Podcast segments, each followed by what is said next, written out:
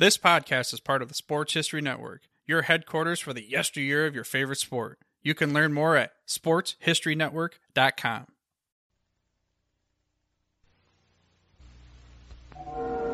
For millions, it must have seemed like a dream. Who were these conquerors from New York that had dealt Goliath such a blow? Were they dreamers? Not really just a football team.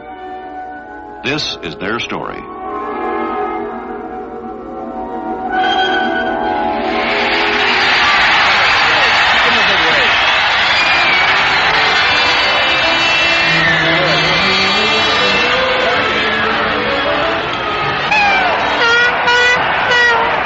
Gentlemen, it's my honor to open today's welcoming ceremonies for our conquering team. And it is a privilege, on behalf of the greatest city in the world, to pay tribute to the greatest football team in the world, the New York Jets.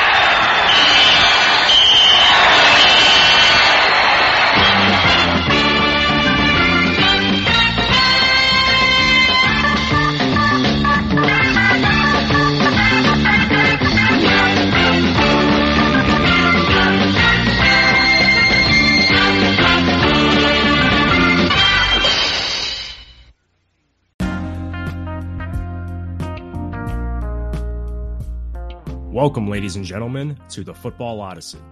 I'm your host, Aron Harris, and today I'm speaking with Bob Lederer, the author of Beyond Broadway Joe, the Super Bowl team that changed football. In this episode, Bob and I discuss his book that looks at the various unheralded players on the 1968 New York Jets football team that shocked the world with their 16 7 victory over the vaunted Baltimore Colts of the National Football League in Super Bowl III that all but legitimized the American Football League and the forthcoming merger between the two rival leagues. If you're a football fan, a Jets fan, or simply a sports history fan, this is a book you had to have on your bookshelf. So if you'd like a copy, I've attached a link to Bob's book in the description. As always, feel free to subscribe, share, and let us know what you think of our conversation. That said, thank you for listening, and here is Bob Lederer.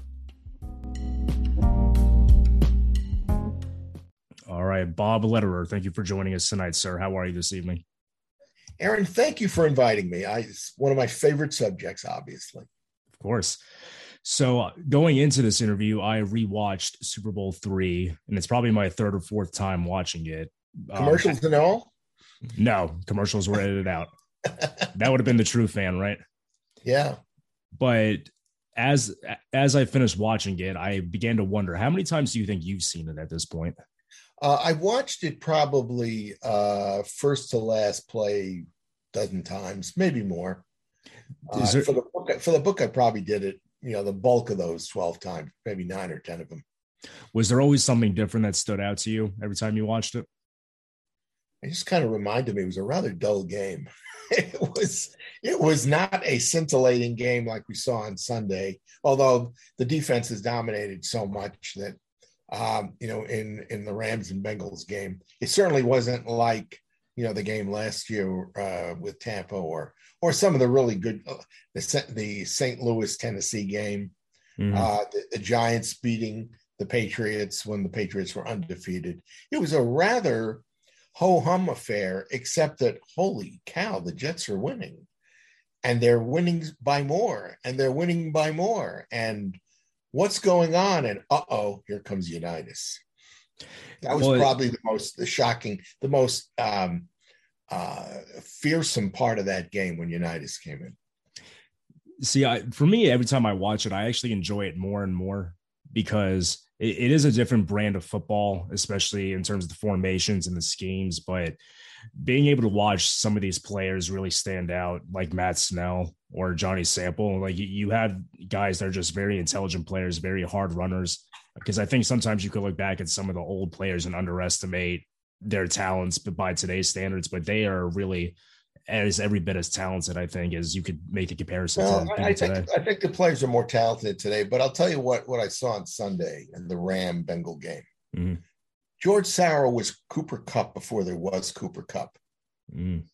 And it didn't really show it in that game necessarily, but I could show you a couple of plays in super slow that would amaze you. But the Jets had a defensive lineman named John Elliott, who was their defensive right tackle, and he was Aaron Donald. He was so quick, as I point out in the book. Um, guys who outweighed him by 50 pounds said to me they couldn't get a clear shot at him. I went, What do you mean? He was so quick.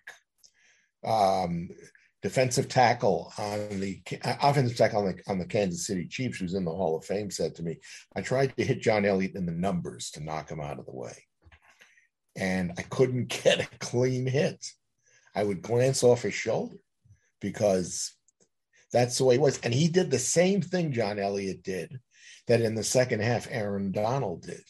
And that is they placed him either right over the center or just to the side of the center to to create a situation where he was not going to get double teamed or if he did get double teamed the guys next to him were prepared to take advantage of that double team so uh, i learned a lot from talking to jets players in the book and after the book was published and i see things in the games like i've just pointed out to you yeah, and the having a defensive tackle over the center was an AFL trademark in pro football. And, and the Jets really were the first to do it. And they, Frank, chances are that Weeb Ewbank, who was the coach of the Jets and who was part of the Paul Brown tree, probably learned that from Paul Brown. Right. Uh, but yeah, the Jet that was one of the first things that the Jets did. I've heard you mention that when you were young, you always enjoyed the other players aside from Namath more so than Namath, I should say. So, do you kind of look at this book now and think that it was a self fulfilling prophecy that you would write this book for the world to read? It's something I always wanted to do, but it wasn't for the reason that I ultimate, ultimately did write this book, which was to give the long overdue credit to the, as I call it, 44 other guys who didn't have the name Namath on the back of their uniform and who I also, uh, you know, strongly emphasize now elevated Joe into celebrity status that is now listed listed for 53 years. Now, Joe Namath was a star before that game, but if Joe Namath had not won that game, A, he would not be in the Hall of Fame and he would not be as mem- memorable as as he is now. So I wasn't destined to write the book, but as I explain in the book, it was my boys who sat down and watched one of the 12 game times I wrote I saw the game. And they asked me questions like who's this 75 and who's that 81? And I would point out to them who they were and what their numbers were and what their achievements were and all pro five times you know, this guy was my favorite player, that sort of thing. So, um, and, and the thing was, we only heard in the papers from Sonny Werblin, the owner, great publicity hound, Weeb Ewbank, the coach, for obvious reasons, and Joe. Once in a while, you heard Matt Snell. Once in a while, you heard Don Maynard, but most of the time, you didn't. And so they became even more curious to me as who are these guys and what are they like and that made meeting them um, in, in, some cases or in most cases on the phone but later i went to the 50th anniversary celebration and i got to meet these guys face to face which i had not done during you know the book process now growing you're from new york originally i was born and bred in flushing new york i lived in two different areas within flushing one was I looked this up 2.3 miles from Shea Stadium, where the Jets played. And the other location was like 3.1 miles from Shea Stadium. But I was an easy bus ride and, and walk across the Roosevelt Avenue Bridge, which connected Main Street Flushing with Shea Stadium.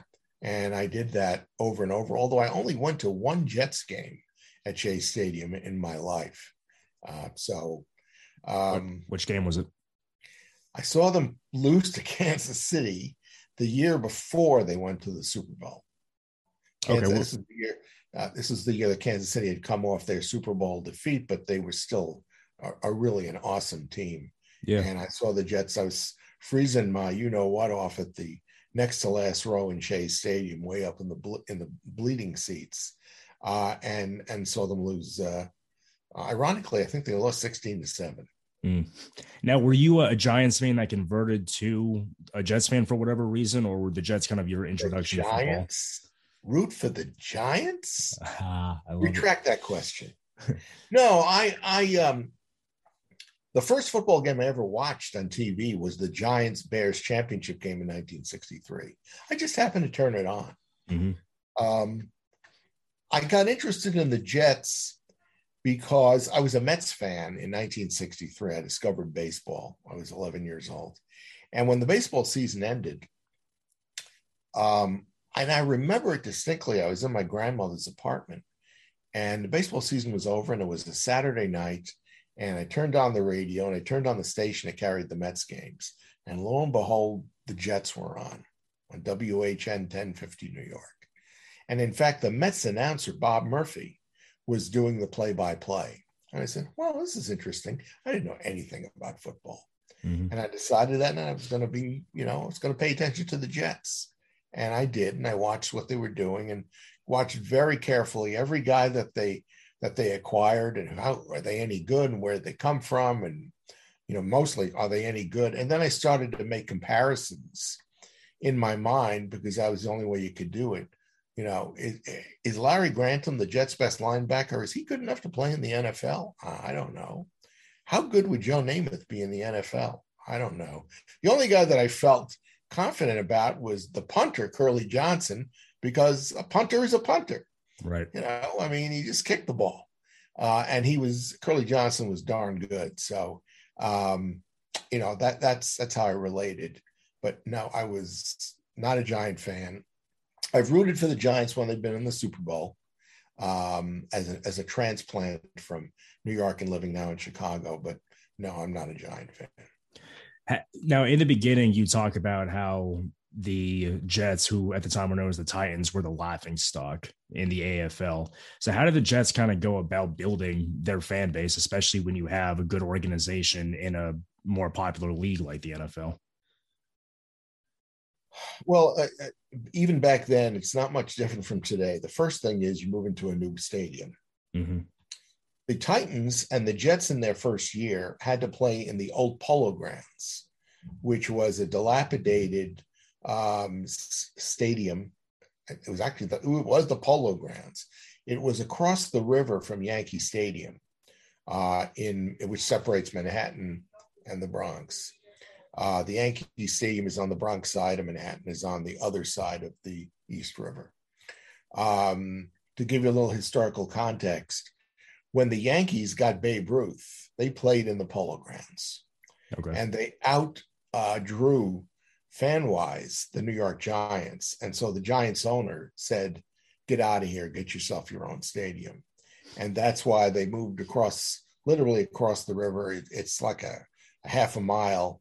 And the house that Ruth built literally is, is what happened. The Polo Grounds had been built in the early 1900s and it had not really updated in, much at all.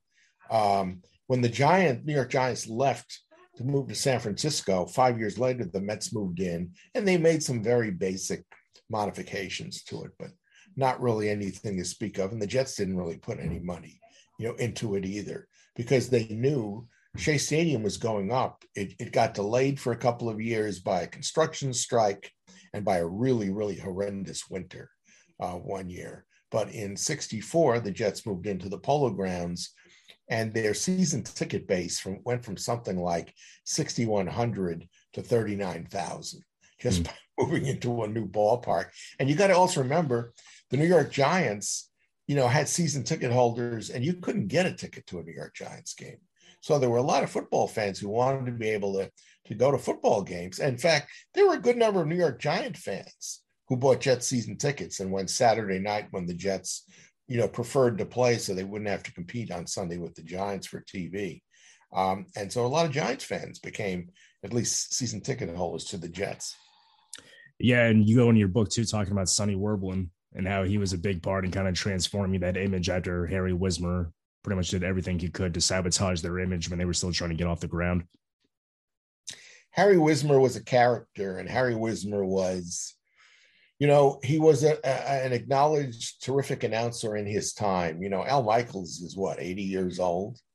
Uh, and uh, I think there's some other, you know, rather uh, aging, announce, certainly a lot of baseball announcers are getting up there. Harry Caray here in Chicago was, he was over 80 years old and he was still doing the, the Cubs for years and years. Uh, Harry Wismer was a great promoter and showman, but he didn't have enough money. And he was trying to, he was trying to somehow make it to Shea Stadium being opened and built because he felt if I can just get into that ballpark, I'll draw enough fans, no matter how bad the Titans are. Um, and I'll be able to, you know, to make it a go of it. And he never made it. He he had three seasons the team never got better than seven and seven, and he was losing his shirt. He, he things got so bad that uh, uh, famously one Saturday afternoon, as it was getting darker and darker in the polo grounds, uh, the referee signaled, "Turn on the lights," and Wismer went, "No." you don't want to spend the money on the electricity. Yeah, he uh he wrote a, an autobiography. The uh, the public calls it sport. Did you ever read that? No, I should. I should. If yeah, you have a copy of it, I'd love to read it. Yeah, it's essentially him just pointing the finger at everyone else, but it is funny to kind well, of see what kind of a person know, he was. Is, there is a point to be made, but Harry Wismer didn't know anything about running a football team, and he was making a lot of football decisions. Yeah, and that was his second problem. But but Sonny Werblin was was a like Wismer, a promoter and a showman, but he had money, and he had a syndicate around him of friends who also had money. And so he was willing to spend what he had to spend. In fact, he was willing to give money uh, before Namath showed up to just about any quarterback he could find that he thought was going to be an improvement and it would get publicity. He needed to get a quarterback, as he explained, he needed to get his Babe Ruth. And he wanted a quarterback who not only could really play, which Namath could, but who he could mold into a celebrity and have running around New York City every night and having the media following him around with a, a starlet on his arm all the time with pictures being taken.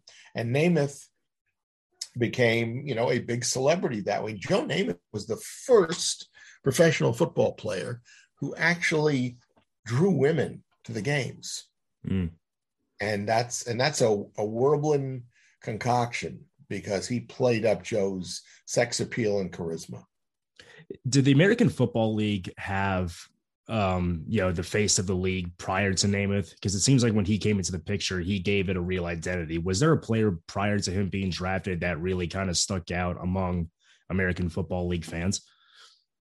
No, they were Mickey Mouse League. That's not mm. to say they didn't have some good players. They did, but no one paid much attention to them. They had a contract with ABC in 1960 through 1963 that basically had a game of the week. Okay. So if you had w- one of the eight franchises and were a fan, you might see your team play one once or twice during the year, and of course, never at home. Nobody televised any home games in those years. I mean, there were there were good players, but the AFL was basically a bunch of uh, former Canadian League players and NFL players who just hadn't made the cut. George Blanda um, became and honed his craft at quarterback in the American Football League with Houston and later, more famously, with the Oakland Raiders. And Len Dawson, you know, was with Cleveland and got cut, went to the AFL, and no one really took him very seriously until he won the Super Bowl the years the year after the Jets won the Super Bowl.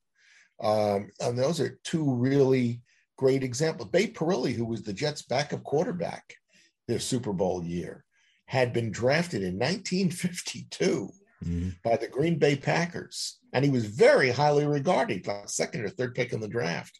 And he had just bounced from team to team in the NFL, and he just wasn't good enough.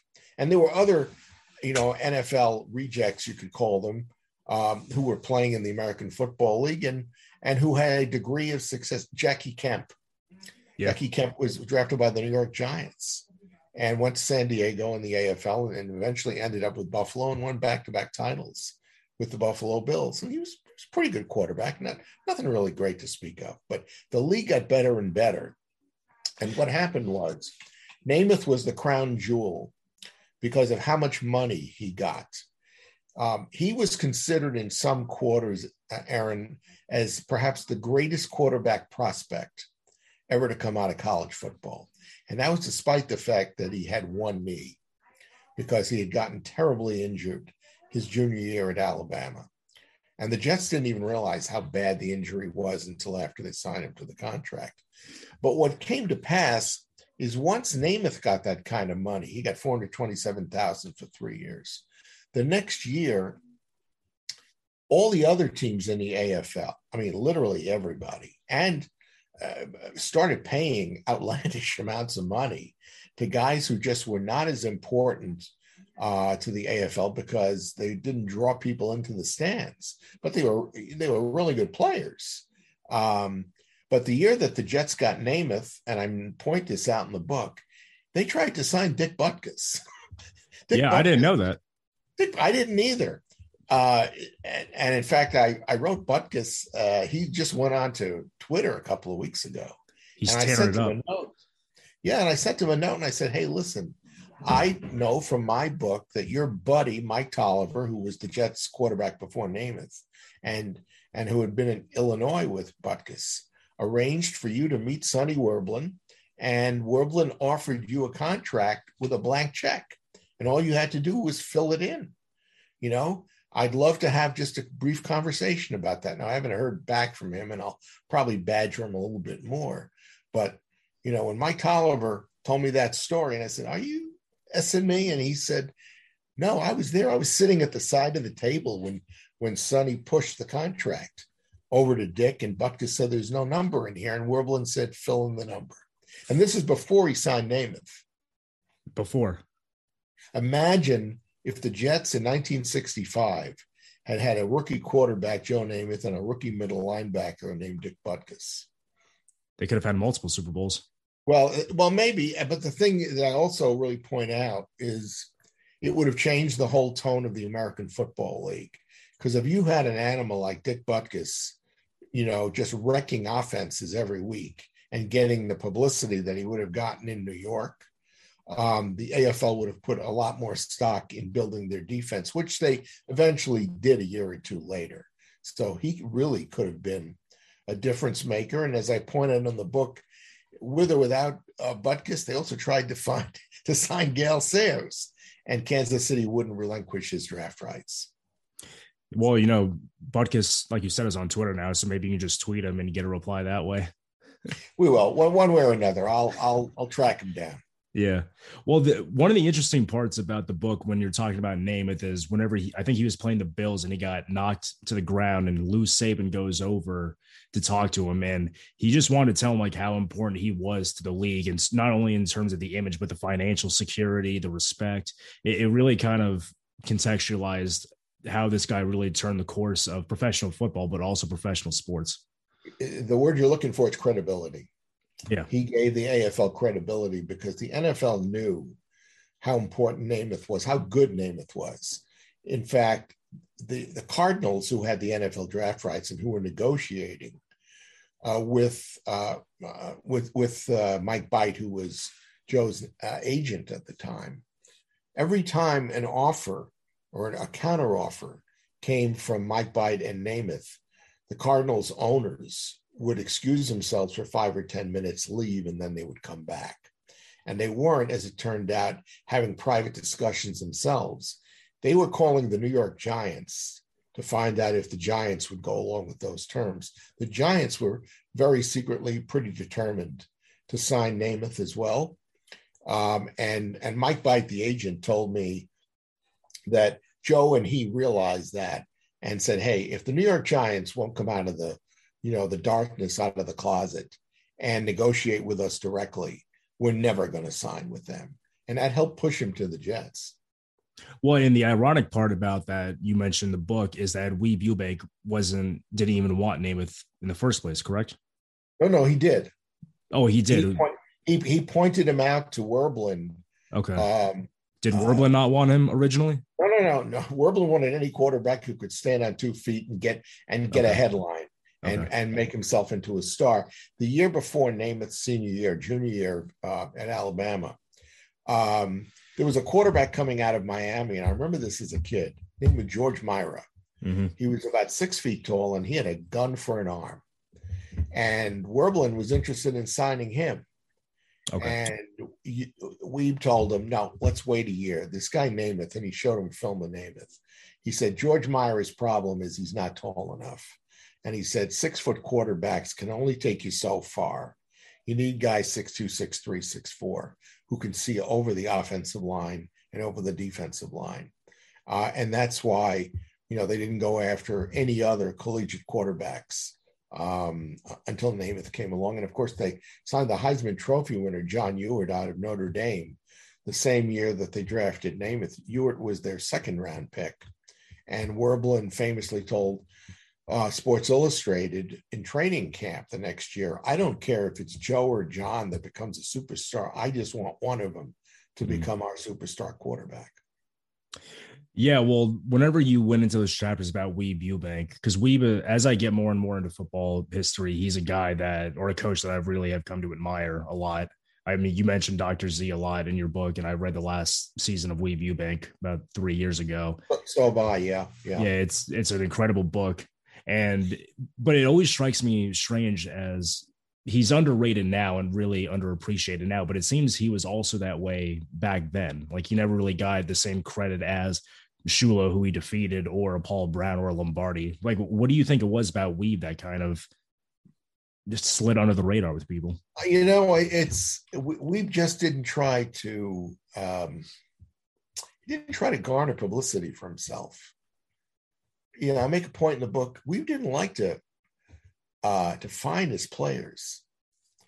He preferred that they be treated like men, and if they made a mistake, they'd be reprimanded, and he might fine them twenty five bucks, and then he would give them the twenty five bucks back.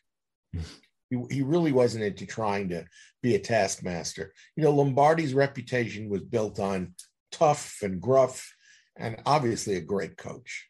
And Tom Landry you know, for four or five years until the Cowboys got good was just, you know, he's Tom Landry. He was he was a great defensive coach with the New York Giants, as Lombardi was the offensive coordinator with the Giants in the 50s. Uh, Paul Brown was Paul Brown. I mean, he's really probably uh, in terms of innovation and that sort of thing, and and and revolutionizing football, probably the greatest of all time. Now, Belichick obviously has exceeded all of them. You can't argue with success, but Weeb was un- unappreciated. And yet, when you look that he took a Baltimore Colts franchise and a New York Jets franchise, each of with which had essentially no talent at all, and built within five to six years each of them into an into a championship team, that's really saying something.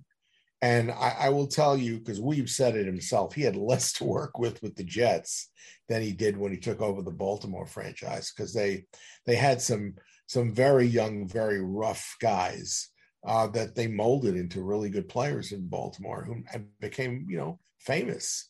Um, you know, like, like Ray Berry, and of course he he discovered Unitas, and it's really funny. He he claimed he discovered Unitas from looking at still pictures of Unitas throwing the football. There was something about the way he cocked his arm and held the ball that convinced Weeb that there was something special about him.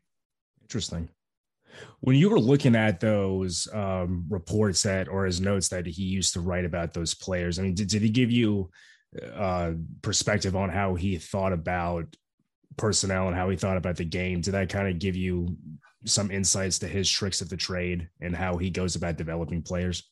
Well, I, I knew that Weeb um, emphasized intellect. Like any other football coach, you want you know big, tall, strong guys. Right. But unlike Kansas City, uh, the Kansas City Chiefs had this little shtick they used to do before each game because they had guys who were six eight and 290 pounds and six nine and 295 pounds.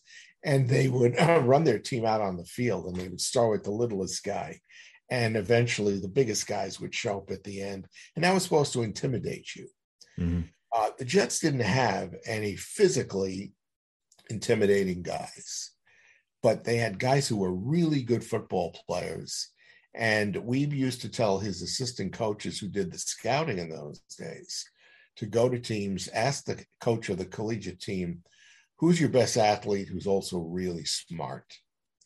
Because we've had, I wouldn't call them intricate offensive and defensive schemes, but he had he had ways of of building his offense and defense that required thought process among everybody on the field. I mean, the Jets in 69 in the Super Bowl um, had four guys playing defensive back, two corners, and two safeties who either in high school and or college had played quarterback. And so they intimately knew what offenses were trying to do as well and how, how to spot weaknesses in defenses and go after them. That's interesting. I talked to Dan Fouts a few months ago, and he told me that Don Coryell was the same way, where he always wanted players that had played quarterback at some level, whether even if it was at high school, just to understand what the position requires and be able to understand the thought process, especially on offense. But it could also apply, especially you, defensive you, backs. You could have it. You could have a uh, you know a a battle of of brains and wills. Yeah, you certainly. Know, between, you know, and and and I think they do it today, but I, it was very uncommon back then. Larry Grantham, who was the Jets captain on defense, told me that the defense the Jets ran required that literally every one of the 11 guys on the field at the same time had to know what the other 10 guys were going to do on any given play. Mm-hmm. And that helped them not only to prepare, but to know that hey the guy next to me is a little weak in doing this and the guy behind me is a little weak doing that so it, it would help them um, once the play was diagnosed um, to make slight adaptations as to you know how they're going to go about with their particular assignment uh, and i think that goes on a lot today but the film back then uh, was i think even more important than it is today because the teams don't have a lot of time during the week to prepare for the next week. That's why you see, I think, somewhat better uh, execution in Super Bowl games because there's two weeks between the championship games and the Super Bowl, and that gives them a lot of time to study all angles of film and even to look at multiple games.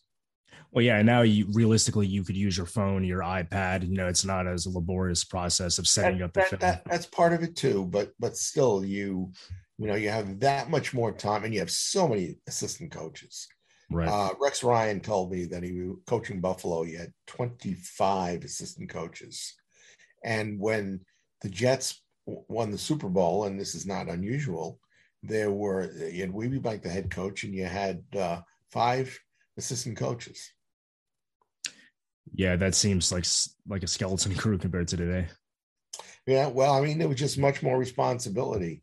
The Jet players told me that they think that it's actually was a benefit because it, it built real team camaraderie and cohesion, and you really had to stick together as a team, or you were not going to succeed.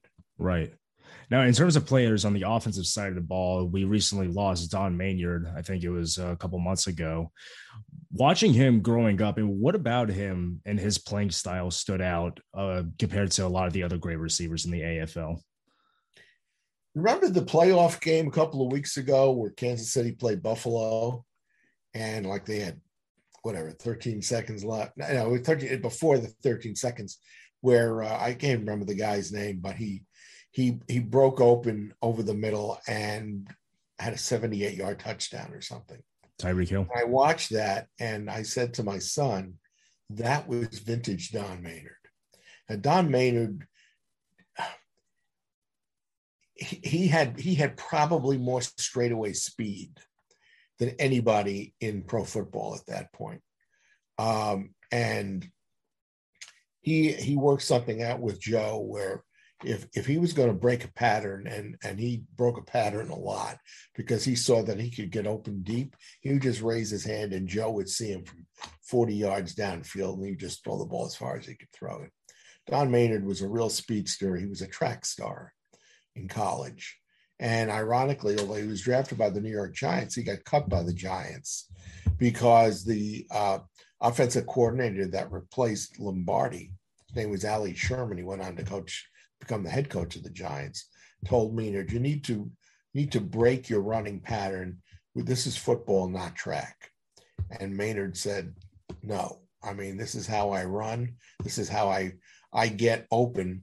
And Don Maynard could beat just about anybody downfield. In fact, the interesting thing about Super Bowl is that going into it, one of the um, uh, expectations was that the Jets were going to fail because Namath would not be able to throw the ball deep because the Jets would not be able to uh, get behind the vaunted deep zone that the Baltimore Colts had. And like the 10th play on offense, Joe reared back and threw the ball, and he beat the deep zone by about five yards. And it completely turned around the game because the Colts went, Holy, you know what? We need to double this guy because the next time he gets open like that, Joe's going to hit him. And sure enough, later in the game, uh, Joe did hit him, but he had a foot out of bounds in the end zone. But Don Maynard was a tremendous deep threat. Yeah, that would have been a tremendous catch if he got that foot down. I know exactly which play you're talking yeah, about. Yeah, he was clearly out of bounds. Some of the Jet plays, oh, he was not about. He was clearly out of bounds. But yeah, and he was hurt. He was he became a decoy that day because he'd gotten hurt uh, in the championship game against Oakland, uh, and the Jets didn't know Baltimore knew he was kind of hurt too, but they didn't know how much. Um, and and he did just enough to keep them honest. And on the right side of the Jets offense, Baltimore just double teamed him the rest of the game, and that's why George Sauer Jr. had you know such a a payday on the left.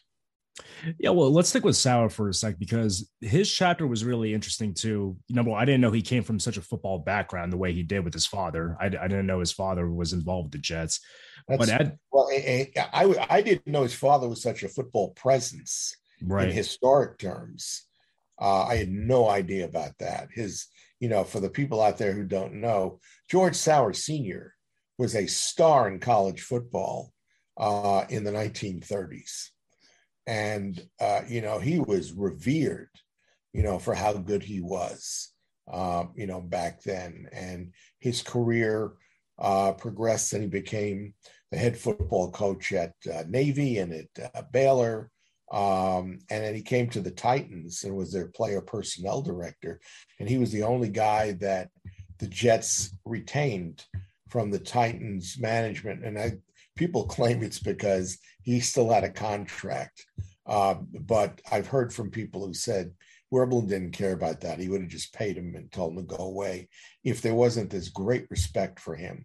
And he's really the guy responsible for getting his son, you know, to come and play in New York. George Sauer Jr. didn't even get drafted by the NFL because they was so sure that he was just going to sign with the Jets. Well, at the end of the chapter, whenever you bring up the end of Sauer's life or when he's towards the end of his life, that there was someone that I think he worked with who was a friend that you spoke with and he said that Sauer was always a guy who was chasing greatness, but he was always afraid of the greatness that he was chasing. Something to that effect. I mean, when you heard that, what how did you make sense of that? Was that something that made you think he was more complex than anyone had known? Was he how did you kind of interpret that? He that was. Saying? You, you you hit the word. It's complex. Uh, George George Sauer overthought things. Okay. Um, he was he was a guy he was a philosopher he was a guy who wanted to write the great american novel and loved to write uh, and and on the on the football field he would come up with words that people would use in conversation and he would say hold on a second and he would write those words down and and he wanted to incorporate them into this great book he was going to write that he never really finished. Um, he was a real thinking man's player. Um, I, I said before he was Cooper Kupp before there was Cooper Kupp. George Sauer Jr. ran such precise routes um, that nobody really could cover him, and he could deke you out of your, you know, out of your jock strap. And he had just enough speed if he caught the ball behind you then he'd be tough to catch. He could be caught, but he'd be tough to catch. And and as I didn't even know who Cooper Kupp was a month ago. I'm I'm a football fan, but you know you don't see the Rams play that often. So, yeah. and when I saw him, particularly last Sunday, I said, "Geez, that's that's George Sauer Jr." I mean, because he just you know turn around, he'd make this great move. He'd turn around, the ball would be there, hit him right in the numbers, and you'd wonder how can they do that play after play. In fact, I wondered in the third quarter when are they going to throw the ball to, to Cooper Kupp I mean, I know he can get open, mm-hmm. and they tried every other you know player that they could try to get involved in the offense. And then, as we all saw, as as push came to shove, they went to Kupp because that was their go-to guy. George Sauer in the Super Bowl was the Jets' go-to guy, and he just beat the Colts in their zone over and over again, short, medium, and long. Yeah, he made a lot of tough catches. Now, whenever you started the book, you, mentioned I think when you had called the uh, the punter that you know he had been waiting for someone to call him to tell his story. Did you get the sense that most of the guys had always felt a little underappreciated, given how Namath had taken the headline for that Super Bowl? You're talking about Curly Johnson, and he had really bad CTE even at the time that I interviewed the players. I talked to his wife, who told me everything. Okay. And that's the first thing she said to me. Um, when I picked up when I picked up the phone and called them, it was the first player I talked to, and I told her who I was and that I wanted to. I was just a fan, and I wanted to write a book, the definitive book about the other guys on the team, and she covered the mouthpiece and said, "Curly, you won't believe this, but there's a guy on the phone that wants to talk to you about the Super Bowl." And I said, "You know, I just heard you," and she said, "Oh." okay. And I, she said, but Curly's been waiting 48 years for somebody to, to call and ask him about what happened. And Curly Johnson was a great storyteller and he was the team prankster as well. So I'm sure a lot of the stories would have been hilarious.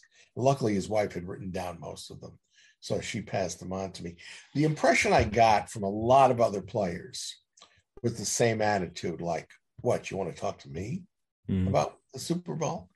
Um, nobody else said it the way Curly Johnson's wife said it, but I think the inference was there. And yet, there is a respect for Joe, and I, I can't really put my finger on it, but I think there's also a fear of crossing Joe by questioning anything about him. Um, it might just come down to the real basics, which are that as much as I can want to give credit to the other 44 guys and the assistant coaches and Weeb and everybody else, let's face it, Joe was the difference maker in that game. And he was. He really was. Um, but if the other guys didn't all play to their absolute, um, you know, op- optimal capability, he just wouldn't have won that game. So give Joe all the credit in the world, but never forget the other guys on that team, especially because the next week after the Super Bowl was the annual American Football League All Star game, the East against the West. And 11 other guys on that Jets team went to start uh, for the East in that All Star game. And, um, you know, I made a point. I said to myself the other day, rather than just make the point, I got to start naming these guys. So, you know, Jerry Philbin, the left defensive end, and John Elliott, you know, the right tackle, and Verlon Biggs, the right end, and Larry Grantham, the linebacker, and uh, and on, on Matt Snell and Emerson Boozer and Maynard and Sauer and Pete Lammons, the tight end, and Jim Hudson, the, the strong safety. I mean, they just they had a, a team that was loaded that year, and unfortunately for them, a lot of them got hurt the year before and the year after the Super Bowl game. Well, the Jets might have won a couple of Super Bowls. Did you have the chance to interview Namath for the book? He wouldn't talk to me. No. He wanted to get paid. Okay. And his agent said to me, You don't have a book without Joe. And I said, the publisher has already got a contract with me, and the publisher told me the reason they want this book and are willing to pay me is that it's the only book that's been brought to their attention that's about everybody else on the team, and um, and that's a reality. I'm I'm very proud of you know of that fact because really 50 years um, had really uh, thrown a lot of dust and dirt on top of a lot of these guys. I mean, people today don't know who Jerry Philbin was, but Jerry Philbin was was a terrific defensive end, and he was on the All AFL team that was named after you know 10 years of the league's existence. And the same thing is true of Larry Grantham, who yeah. should be in the Hall of Fame, and Winston Hill, who in my forward, you know, I, I, I expressed my desire that one of the reasons to write the book is that I wanted Winston Hill and Larry Grantham to get into the Pro Football Hall of Fame. And just raising Winston's um, uh, profile, uh, just even a little bit, his daughters, you know, came to me after um, he died, which was before the book came out, and said, Hey, we appreciate everything you're doing to try to get our dad into the Hall of Fame.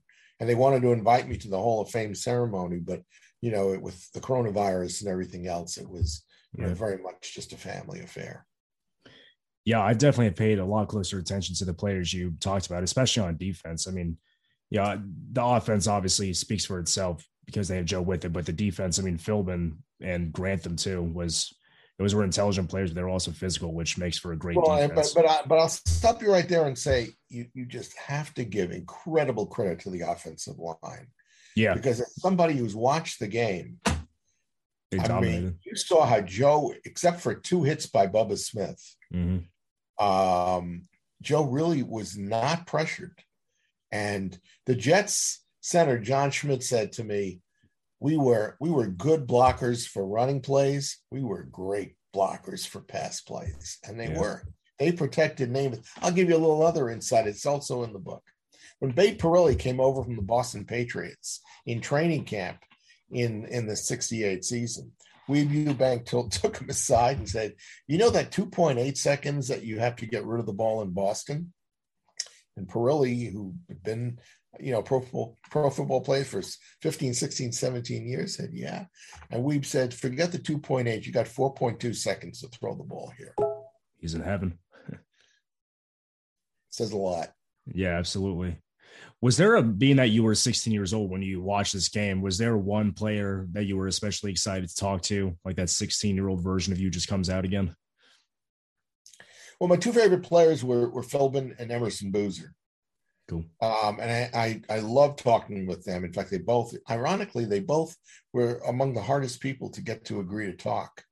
Um, they both said to me, I've told my story many, many times. You can find it in the newspapers and the magazines. And I said, Nope, there's something about you that I want to talk to you about that I know you have not been asked about. And in like in the case of Philbin, the very first sports talk telephone show in the United States was at WNBC in 1963 or 64. And the guy running the show was Bill Mazer who became an institution in New York after that. And Bill Mazer was Jerry Philbin's godfather. He had been hmm. up in Buffalo when, when Philbin had been playing at the University of Buffalo, and he wouldn't stop talking about Jerry Philbin. And that's how I got interested in Jerry Philbin as a kid. And oh. so I told Jerry, I want to talk to you about Bill Mazer. And he went, How do you know about Bill Mazer? And I said, I remember. I remember as a kid how important that relationship was with you. And Boozer didn't want to talk to me either. And I said, Emerson, I want to talk to you about how you miraculously recovered from not one, but two ankle and knee injuries the year before the Super Bowl. And you got back in a year's time ready to go and a better football player than you had been before. And he also said, Okay, yeah, no one's really talked to me about that. When do you want to talk? Um, I, I love talking to Matt Snell because Matt Snell doesn't talk to anybody. Yeah.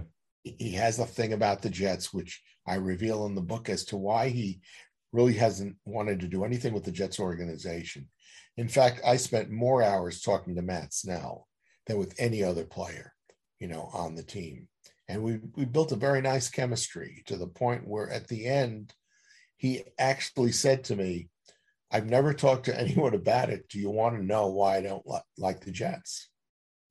And I said, Tell me, but but you got to tell me if I can use it in the book. And he said, Let me tell you. And then you tell me, Bob, whether you want to put it in the book. And he told me that he felt he'd been slighted by the Jets organization for, you know, for a, a, a coaching job or some sort of job in the organization, which Sonny Werblin had promised him he'd have a job for the rest of his life if he helped the Jets, you know, win a championship. Uh, so Snell and I became, you know, real, real good confidants. And he told me a lot of stuff and it's revealed all over the book. A lot of these guys just told me almost without any concern at all stuff that I don't think they would have shared with anybody. Well, Snell wrote the uh, foreword, one of them in the uh, beginning of the book, right? Yeah, people and, and, people in New York were shocked. They said, "You talked to Matt Snell?" I said, "Yeah." How did you do that? And I went, "You were just you know, open trade trade trade secret." Now, to, to, sort of close off the book and the conversation, I mean, you, you end off the book by talking about um, the impact that that victory had on pro football, obviously, but also the entire sports industry as a whole. So, to kind of put it like in a hypothetical, if Baltimore does win this game, no matter how they do it, I mean, how do you think the modern NFL really looks? There's no American Football Conference. Mm you have one National Football League in which the Jets are in the Giants division.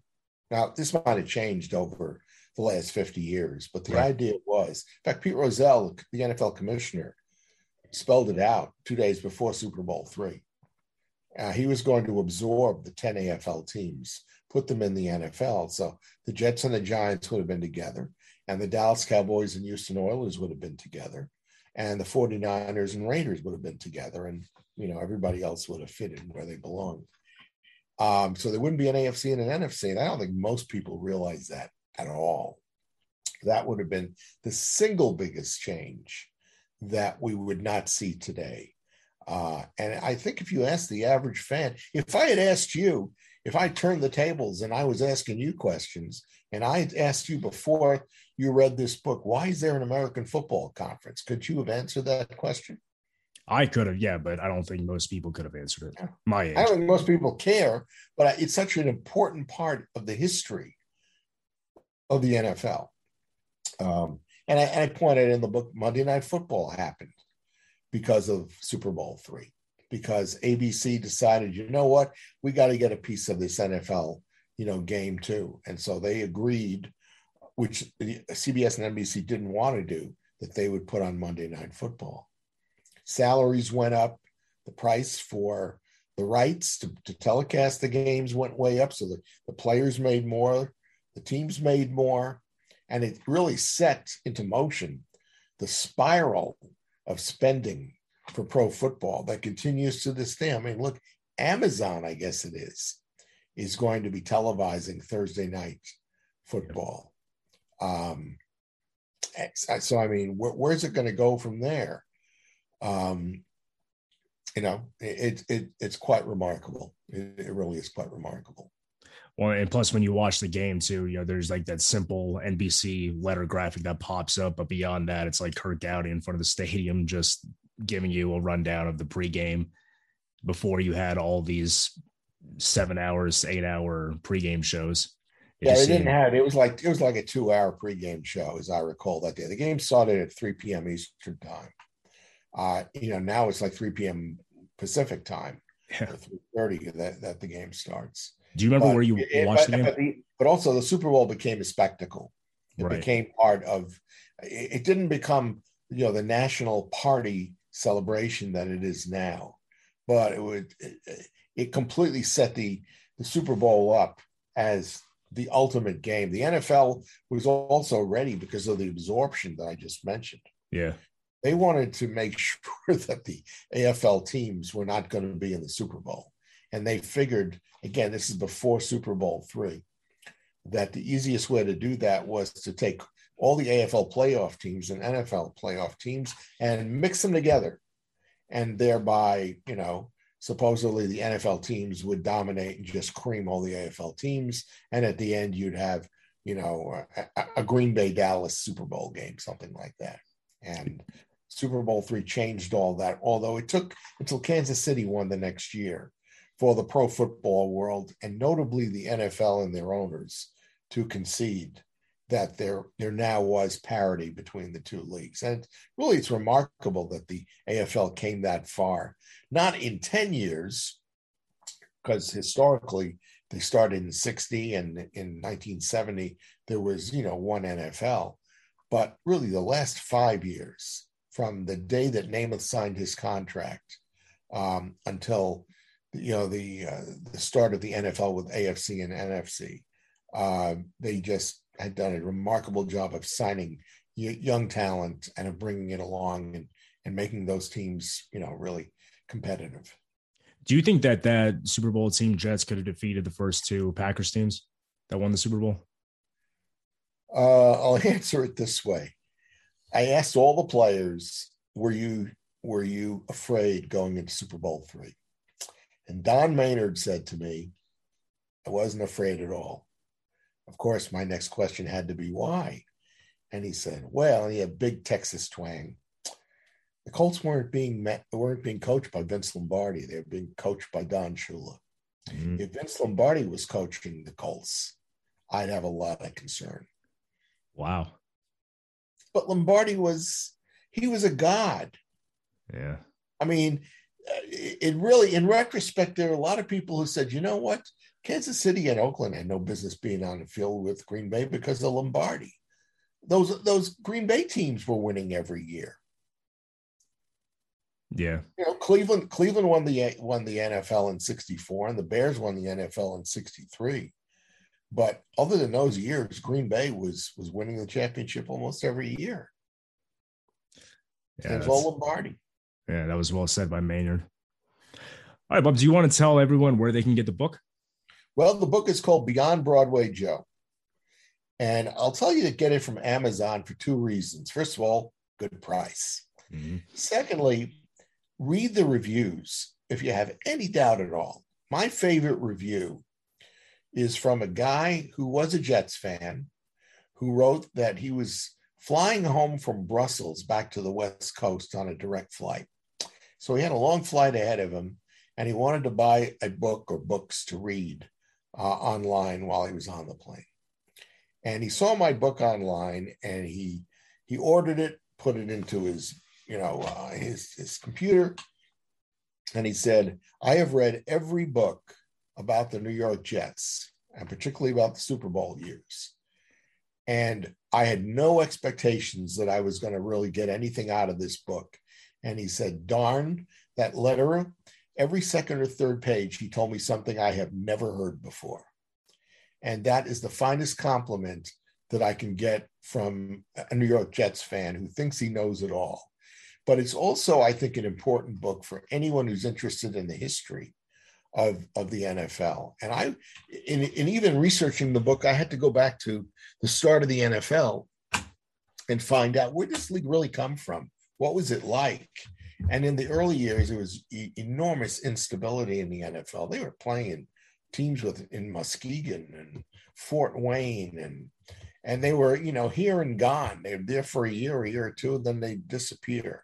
And it wasn't until the late 40s, early 50s that they basically kind of agreed on a plan. We're only going to put teams in markets where there's a professional baseball, major league baseball team and they would even name them the same names. There was a New, there was a Pittsburgh Pirates football team. There was a Brooklyn Dodgers football team. There was a New York Yankees football team. Um, and and so the history of of football, you know, is really fascinating. It's not like baseball. You don't you don't think about you know the great stars of the NFL from the 20s or 30s or 40s uh, the way you do about Babe Ruth and Ty Cobb and Walter Johnson and that sort of thing. And I think what my book really does is it gives you a tremendous look at the last great evolutionary age of pro football, which was the 60s, because the AFL succeeded where other leagues that tried to take on the NFL before the 60s and after the 60s failed. And you find it in the book Why. Yeah, I love the scope of that, era and what it meant to pro football as a whole. And I love the unheralded stories that you don't hear about in pro football. So your book certainly satisfied me on both fronts. So I'm glad you took the time and answered my questions, Bob. Well, I appreciate the fact that you read the book and that uh, you got something out of it. And being a young whippersnapper the way you are, uh, you know, I'm I'm glad that you, you got something and enjoyed it because, you know, it was three years of my life to write that book. And as my wife said to me, you're having way too much fun as I was talking to these guys. And they they were just so giving in their willingness to tell me stuff. You know, it's funny. Um, I was told that Namath wouldn't talk to me because he'd want to get paid. Uh-huh. That was true. I was told that Don Maynard wouldn't talk to me because he wanted to get paid, and Don Maynard was was really cheap. He didn't ask me for a dime, and he gave me whatever time I wanted to ask whatever questions I wanted, and he gave me honest, forthright answers. Very few people, uh, with one exception, when I asked about Curly Johnson and all the pranks that he played on some of his teammates, uh, people kind of shut up. But other than that, I, I heard about everything else that was going on, and there, there's just there's just great insight as to what makes a team work. And you know, I'll say this last thing: you could write a book about any Super Bowl champion similar to this book, in that you know, take away the star quarterback or the star wide receiver, or in in the Rams case, Aaron Donald. Who are these other guys on the field? that you know that had to perform. Uh, the 50, the 45th player on the Jets was the backup defensive lineman who basically played only on special teams. And he told me that he just didn't feel like he was part of the team because he wasn't somebody that anybody paid attention to. And I told him, and I meant it, you ran down the field on special teams and either you know, got blocked or made tackles. And there's no one out there that can say that you would have done it exactly the same thing that you were able to accomplish. So whatever whatever you did that year, you were part of a Super Bowl champion and of that team that pulled the greatest upset, you know, in Super Bowl history. And you know, never back away from that. That should be something you're proud of.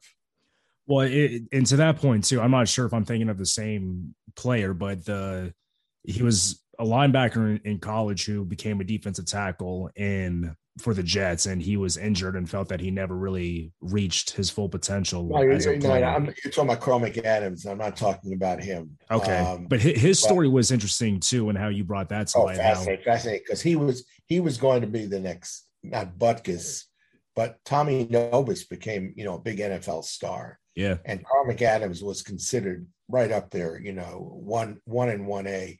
And the, you know, Tommy Nobis, I think, was the first pick in the draft. Mm-hmm. Carl McAdams was signed by the Jets the year after Namath.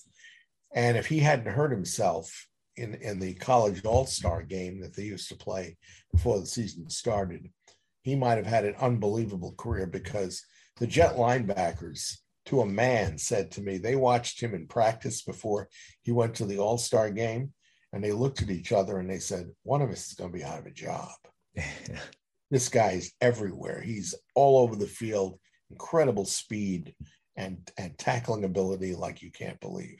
And he came back, couldn't play linebacker anymore. He was that badly injured. Yeah. Uh, but they made him a defensive, a 225 pound defensive tackle who in spots could really make a play. In fact, on the on the famous flea flicker that the Colts pulled at the very end uh, of the first half of Super Bowl three. Carl McAdams almost broke the play up. And you can't see it except if you look on the official game film that the league provides to each of the two teams every week. And I could, I have that film and I could slow things down. And he, he, he had his hand around Tom Matte's ankles And I don't know how Tom Matte broke that tackle before he flipped the ball back to Morrall, but Carl McAdams just about had him.